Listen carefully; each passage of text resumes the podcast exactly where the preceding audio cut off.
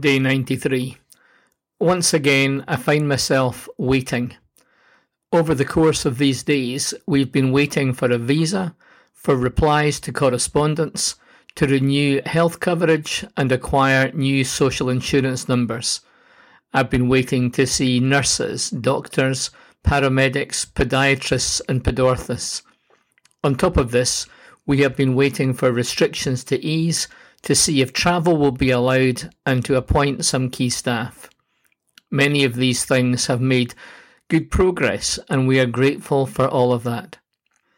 At the moment, we're waiting for our new health cards to arrive, which we can function without using the printed version, and for our visa to arrive, without which we still cannot leave the country. I'm also waiting for my custom walking boot to be made, which I should get fitted soon. Some of this waiting is caused by waiting for people in government to do something. Some of it is waiting for my body to heal, and right now, most of the waiting is for things to be manufactured.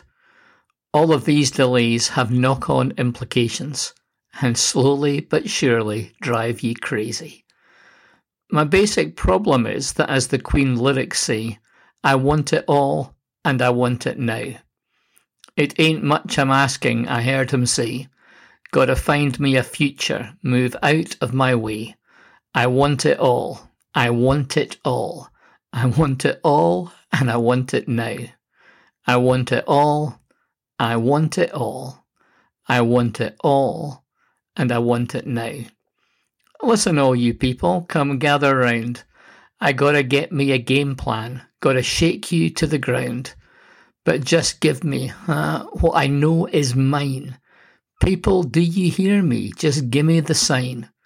It ain't much I'm asking if you want the truth. Here's to the future for the dreams of youth. I want it all. I want it all.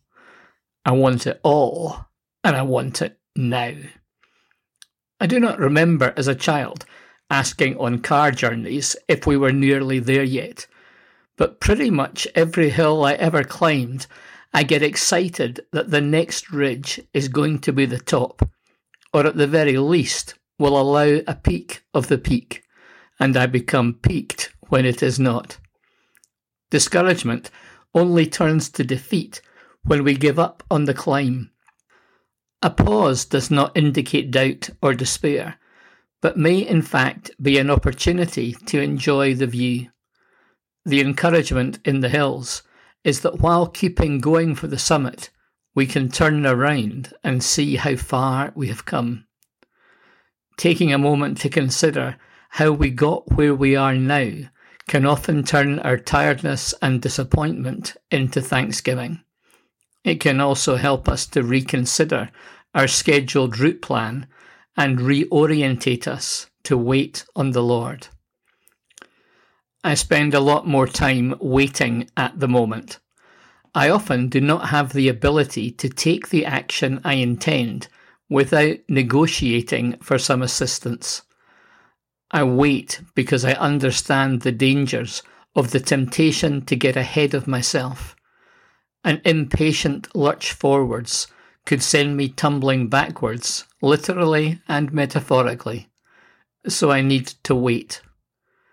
One of the first instructions Luke records the risen Jesus giving to the disciples in the book of Acts is to wait.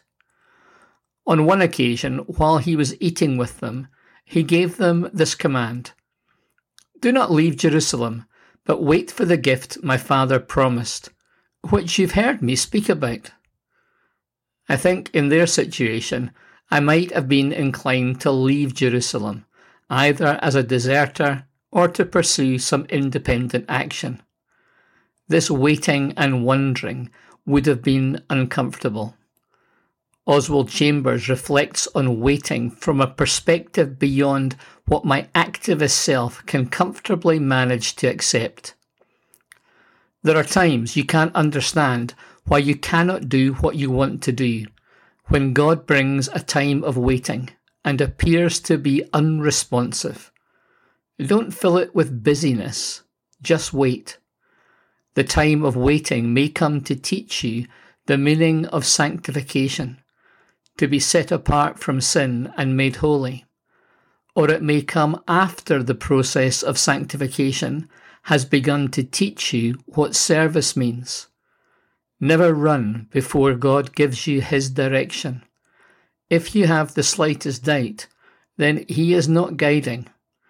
Whenever there is doubt, wait.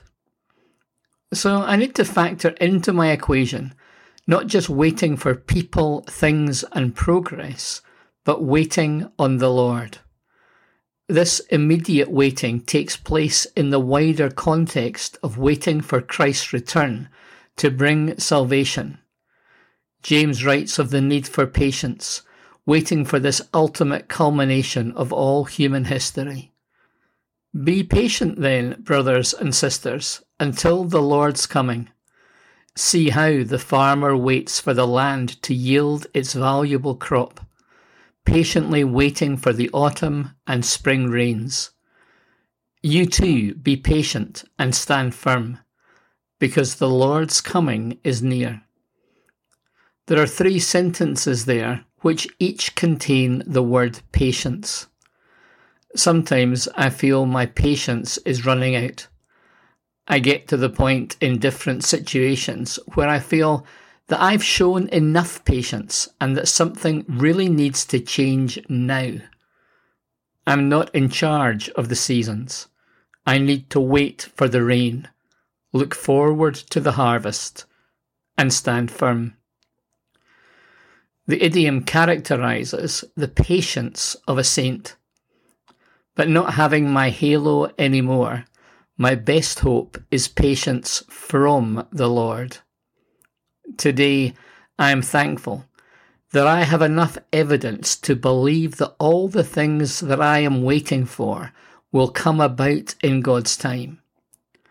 I'm grateful for the shift in thinking that all this waiting has brought. Waiting brings some unexpected benefits. I can see that I need to learn patience, and I would like to fast track that process now. But patience is one of the fruits of the Spirit, and fruit can take a while to grow.